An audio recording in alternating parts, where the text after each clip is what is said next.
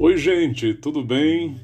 Sejam bem-vindos ao nosso momento de leitura.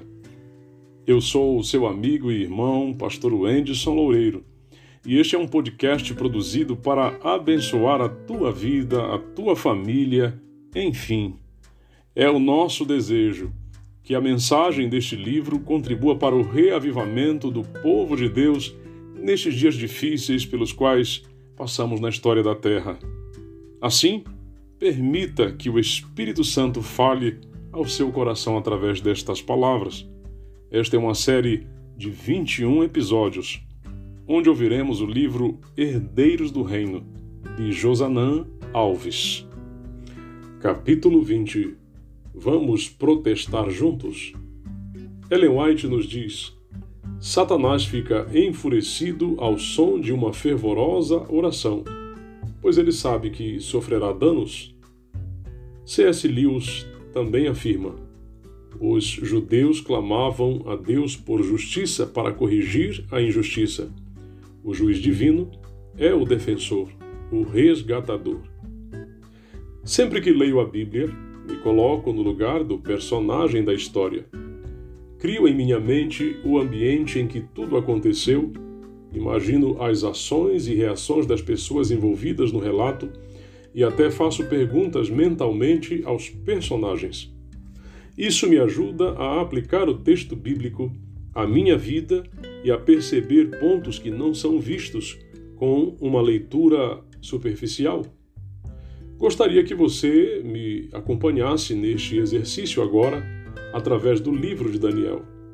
Imagine o rei Nabucodonosor com o rosto vermelho de ira, porque os sábios não conseguiram adivinhar o sonho que ele tivera na noite anterior.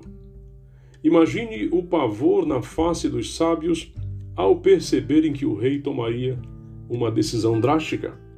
Agora imagine Daniel e seus amigos acordando em um belo dia e recebendo a visita de Arioque, chefe da guarda do rei, levando o decreto que ordenava a morte deles. Daniel e seus amigos nem sabiam do que se tratava. Quando descobre que seria morto naquele dia, Daniel pergunta a Arioque: Por que esse decreto do rei é tão urgente? Então Arioque explicou o caso a Daniel. Daniel capítulo 2, verso 15. Tudo isso era muito injusto. Eles iriam morrer pelo capricho de um rei irado, sem nem estarem entre aqueles que foram incapazes de falar o que o rei havia sonhado eu me sentiria revoltado. E você? Eu procuraria reagir de alguma forma para tentar salvar a minha vida. Tentaria denunciar aquela injustiça a alguém. Em outra situação, um grupo político começou a sentir inveja da capacidade, integridade e destaque de Daniel. Eles elaboraram um plano para destruir o profeta e envolveram o rei Dario neste plano.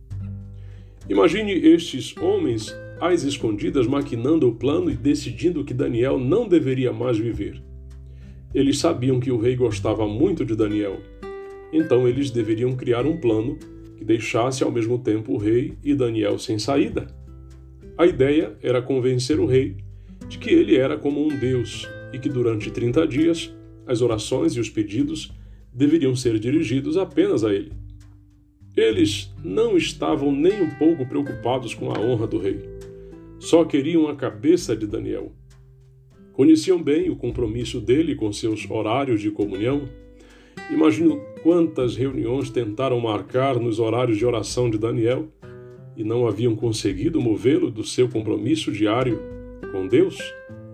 Agora imagine Daniel recebendo este decreto. Imediatamente ele compreendeu que não tinha nada a ver com o respeito ao rei, e sim com o ódio e a inveja que eles nutriam por ele. Como você reagiria? Você ficaria revoltado com aquela situação e procuraria o rei para esclarecer as coisas? Você organizaria um protesto contra a atitude daqueles homens que criaram a armadilha? Ou, melhor ainda, você revelaria ao rei os podres que com certeza aqueles homens tinham para que eles sofressem as consequências de seus atos, alguma coisa precisava ser feita. Era uma situação muito séria para não reagir. Esses poderes opressivos não poderiam continuar agindo desta maneira. A questão é que Daniel reagiu de forma imediata e usou muita força nas duas situações. Na primeira situação, com o rei Nabucodonosor, a Bíblia diz que Daniel foi para casa e explicou a situação a Ananias, Misael e Azarias, seus companheiros, para que pedissem misericórdia ao Deus do céu sobre este mistério, a fim de que Daniel e os seus companheiros não fossem mortos com o resto dos sábios de Babilônia. Daniel capítulo 2, verso 17 até o 18. E na segunda situação, com o rei Dario, quando Daniel soube que o documento tinha sido assinado, voltou para casa. Em seu quarto, no andar de cima, as janelas abriam para o lado de Jerusalém. Três vezes por dia, ele se punha de joelhos, orava e dava graças diante do seu Deus, como era o seu costume. Daniel capítulo 6, verso 10. Você pode estar se perguntando neste momento: como assim? O texto bíblico diz que em ambas as situações eles foram para casa orar. Onde está a reação, a revolta, a denúncia ou o uso de força aí? Esse é o ponto. Para Daniel e seus amigos, a maior e mais poderosa rebelião que alguém poderia iniciar contra um poder opressivo era se envolver em um movimento de oração. Nenhuma força no universo é mais poderosa para corrigir injustiças e enfrentar arbitrariedades do que a oração. Você ainda pode dizer, mas ele falou somente para Deus porque era um exilado e não tinha mais ninguém para ouvi-lo. Ele não poderia procurar um juiz um advogado ou denunciar na internet. Por isso ele só poderia orar. Aí é que nos enganamos. Daniel orou porque ele sabia que a oração resolveria o problema com mais rapidez do que uma denúncia na internet ou a intervenção de um juiz. Para Daniel, a oração não era apenas um desabafo com Deus, era a maneira melhor, mais rápida e mais segura de resolver situações de injustiça e perseguição. E nós? De fato, cremos que, por meio da oração, Deus é realmente capaz de resolver nossos conflitos? Mas Daniel não estava inaugurando o uso da oração como instrumento de luta contra a ilegalidade e o erro. Leia o livro dos Salmos e você verá como eles são usados para pedir a Deus a intervenção diante de injustiças. Quando um judeu enfrentava uma situação difícil, ele orava levando o caso ao tribunal de Deus. Por isso você lê nos Salmos termos como julga a minha causa ou faze-me justiça, Salmo 35, verso 23 e verso 24. Eles levavam suas demandas ao mais justo, poderoso e ágil juiz do universo. E alguns salmos usam uma linguagem muito forte de pedido de vingança por parte de Deus e de urgência na intervenção divina às injustiças apresentadas nas orações. A exemplo disso, podemos ver o Salmo 109, em que Davi apresenta a Deus seu inimigo e pede que a oração dele seja tida como pecado, os seus dias sejam poucos, que ninguém tenha misericórdia dele, que ele não receba bênçãos.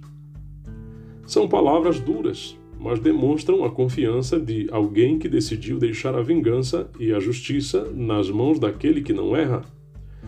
Se observarmos bem as palavras duras usadas nas orações dos salmos, veremos que os salmistas geralmente estão com raiva, não simplesmente porque determinadas coisas foram feitas a eles, mas porque eram coisas explicitamente erradas, odiosas tanto para Deus quanto para quem fosse vítima delas. Daniel e seus amigos acreditavam no uso da oração como instrumento de justiça. Ao longo do seu livro, encontramos sete orações. Daniel tinha certeza de que a sua história particular e a história do planeta estão seguras pelo poder da oração. Agora me permita entrar em um tema delicado. Ao longo dos anos, tenho conversado com pessoas que veem erros cometidos por líderes da igreja Algumas vezes são erros imaginários e outras vezes são erros reais e detestáveis. Algumas destas pessoas me dizem o seguinte: diante disso que está acontecendo, decidi reagir. Não irei mais assumir funções na igreja. Não irei mais devolver os dízimos e as ofertas. Irei denunciar a situação na internet. E, o mais grave de tudo, irei sair da igreja, pois não posso estar em um lugar em que isso acontece. E algumas até chegaram a me dizer: Eu sei que o Senhor não pode reagir ao que acontece, pois é pastor e trabalha para a igreja. Não sei se você, ao ler este capítulo, está passando por um momento de decepção com algum líder ou algum procedimento eclesiástico com o qual você não concorda. Eu já tive vários momentos assim. Por isso, quero convidá-lo a iniciar um protesto comigo. Tenho feito esse protesto em vários momentos ao longo dos meus 20 anos de ministério e lhe garanto que isso é mais poderoso e eficaz do que queimar pneus, expor a igreja e seus líderes na internet, deixar de usar os dons deixar de ser fiel nos dízimos e ofertas, ou mesmo abandonar a igreja? Convido você a orar e jejuar de maneira regular e insistente por aquilo que não deveria estar acontecendo na igreja. Sei que esse tipo de protesto não agrada a muitos que têm o espírito revolucionário de nossa época, mas estou convidando apenas aqueles que ainda creem que a oração tem poder de mudar as coisas aqueles que creem que Deus pode purificar seu povo e é capaz de estabelecer e derrubar reis. Deus pode colocar em ordem aquilo que não está bem em sua obra. Tentar resolver questões legítimas de maneira ilegítima não é o plano de Deus para o seu povo. Quando injustiças acontecem, o Deus de Daniel continua atento. Ele é poderoso e está disposto a nos ouvir. Críticas, ataques, exposição da igreja e dos filhos de Deus nunca foram e nunca serão maneiras de resolver os problemas. Nos dias de Ellen White, quando a sede da igreja estava na cidade de Battle Creek, um grupo de membros ativos e afastados começou um movimento de crítica à organização e aos líderes da igreja adventista. Em resposta a isso, ela escreveu algumas das suas mais duras palavras. Leia com atenção. Ela disse: Em 1865, vi que alguns, movidos por sentimentos de inveja, sentiam-se em liberdade de falar levianamente da igreja de Battle Creek. Alguns olham com suspeita tudo o que ali acontece e ficam felizes se descobrem algo que supostamente trará descrédito à igreja e lhes dará vantagem. Deus não se agrada com tal espírito e conduta.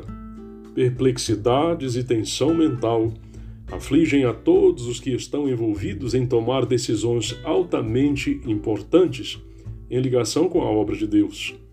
Nossos irmãos distantes que não têm sobre si esse fardo deveriam sentir-se gratos, louvar a Deus por serem assim favorecidos, e os últimos a serem descobridores de faltas ciumentos e invejosos, dizendo: Denunciai e o denunciaremos. Jeremias capítulo 20, verso 10. Murmuradores e lamentadores deveriam permanecer em casa, onde estarão livres da tentação, onde não podem alimentar seus ciúmes, suas suspeitas maldosas e críticas. Sua presença nas reuniões é um verdadeiro fardo. São nuvens sem água, Judas 12. É simples para muitos falar mais do que orar. Faltam-lhes espiritualidade e santidade, e sua influência é um dano à causa de Deus. Em vez de sentir que a obra em Battle Creek é seu trabalho e que eles têm interesse em seu progresso, ficam de lado como meros espectadores, questionando e descobrindo falhas. Aqueles que agem assim são os mesmos que não têm experiência nessa obra e pouco sofreram pela causa da verdade. Que Deus tenha misericórdia daqueles que se levantam para acusar e perseguir a igreja. Nunca deixe de se envolver com a obra de Deus. Levante-se em oração em prol do trabalho do Senhor. Vamos orar? Santo Pai, em nome de Jesus, entramos na tua presença para levantar um protesto e sabemos, Senhor, que tu conheces todas as coisas. Queremos protestar, Senhor, contra as injustiças neste mundo. Queremos protestar, Senhor, contra os inimigos da tua obra, contra o reino das trevas, que muitas vezes, Senhor, se levanta e trabalha para destruir a pregação da palavra. Ó oh, Senhor amado, em nome de Cristo, te peço, dá-nos, Senhor, do teu Espírito Santo, a fim de que no coração de cada ouvinte que recebe esta palavra, haja o desejo de orar, de jejuar, de buscar a tua face como verdadeiro adorador, até a tua volta, em nome de Jesus Cristo. Amém, Senhor, e graças a Deus.